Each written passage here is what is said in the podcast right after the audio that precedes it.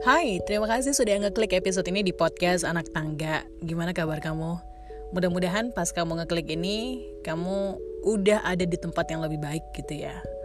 Karena ada satu orang yang pernah bilang ke aku seperti ini, kalau kamu belum bisa mengubah hidup kamu, suasana hati kamu, minimal berusahalah untuk mencari tempat yang lebih nyaman untuk dirimu karena itu membantu sekali karena otak itu akan merespon dan membalikan situasi itu dari apa yang kita rasakan secara fisik dulu gitu ya. Jadi itu akan sangat membantu. Well kenapa akhirnya episode kali ini muncul gitu ya? Karena lagi berpikir belakangan ini beberapa feelings yang agak negatif itu sering muncul gitu. Munculnya karena balik lagi sebagai manusia, kadang kita adalah musuh terbesar untuk diri kita sendiri. Jadi seputarnya hal-hal negatifnya bukan ke orang lain ya, tapi lebih kepada diri sendiri. Teman-teman pernah nggak sih juga ngerasa bahwa kritikus paling kejam itu adalah diri kita sendiri gitu? Seberapa hebat pun kita berusaha, seberapa kuat pun kita dianggap oleh orang lain, tapi tetap kita selalu ngerasa ada aja yang kurang dari diri kita. Hmm, I don't know, mungkin ini penyakit semua manusia ya. Karena emang susah sih mencintai diri sendiri. Itu kenapa orang bilang sebelum kamu mencintai orang lain, harusnya kamu belajar untuk mencintai diri kamu sendiri. Supaya kamu nggak mengharapkan kebahagiaan itu dari orang lain. Karena itu nggak akan pernah bisa kamu dapatkan. Tapi teman-teman, kita emang sering ngerasa tidak bahagia atau unhappy gitu. Padahal yang kita cari kan adalah happiness ya atau kebahagiaan gitu. Nah, sebagai kritikus yang paling hebat untuk diri kita sendiri, rasanya memang kita menganggap kegagalan dalam kehidupan kita adalah sesuatu hal yang parah banget gitu. Yang langsung akan menghancurkan seluruh usaha yang kita lakukan dalam jangka waktu yang panjang.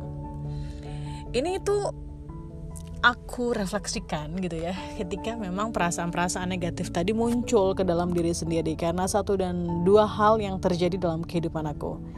Jadi siklus perputaran hidup menurutku belum terlalu baik gitu, belum seperti yang aku ekspektasikan. Lagi-lagi ya, manusia kemakan ekspektasi dan kemudian jatuhnya adalah menjadi orang yang paling jahat untuk diri dia sendiri.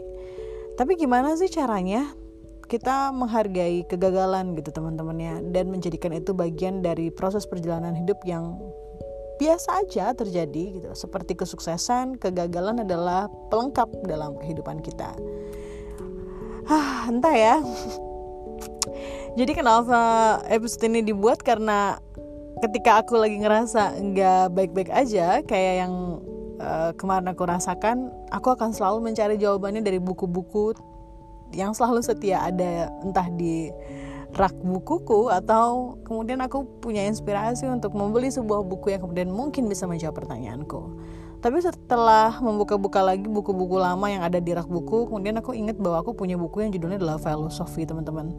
Yang ditulis sama Elizabeth Day. Ini uh, buku yang aku temukan di salah satu toko buku uh, impor gitu ya yang ada di Jakarta dan Buku ini tuh cerita soal gimana sih kita menghargai dan belajar dari sebuah kegagalan.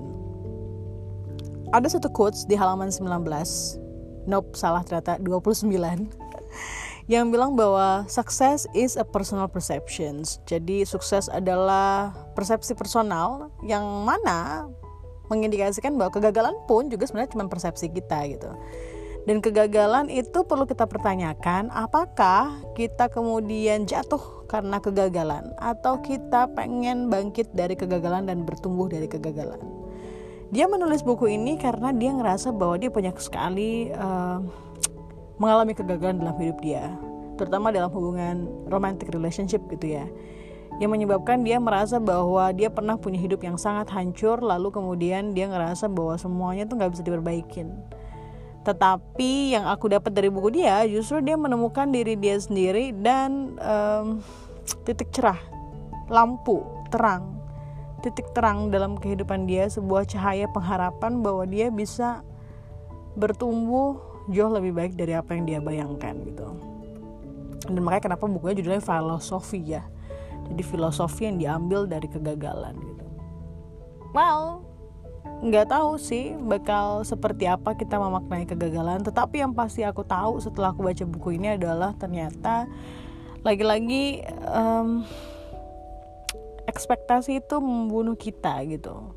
Ekspektasi itu membuat hidup kita tuh nggak tenang dan nggak bisa menikmati enjoy the present gitu. Menikmati menghargai saat ini bukan kembali ke masa lalu dan takut akan masa depan tapi menghargai setiap hal yang terjadi saat ini. Jadi kalau kamu juga sedang mengalami hal yang seperti aku alami gitu mari kita cari jalan dan jawaban kita masing-masing. Tapi setidaknya dari apa yang ditulis sama Elizabeth Day gitu ya um, tentang filosofi kita belajar bahwa jangan-jangan hal yang kita khawatirkan hari ini itu cuma persepsi kita yang sebenarnya akan mudah kita hilangkan kalau kita percaya bahwa akan ada titik cerah suatu saat nanti di ujung jalan untuk membuka kebahagiaan kita. Terima kasih banyak teman-teman dan selalu ingat untuk sayangin diri kamu dulu sebelum kamu menyayangi orang lain dan mudah-mudahan kita selalu diberikan hati yang lapang untuk memaafkan semua orang yang berbuat salah kepada kita termasuk juga meminta maaf ketika kita punya salah ke orang lain. Sampai jumpa teman-teman di episode berikutnya di podcast anak tangga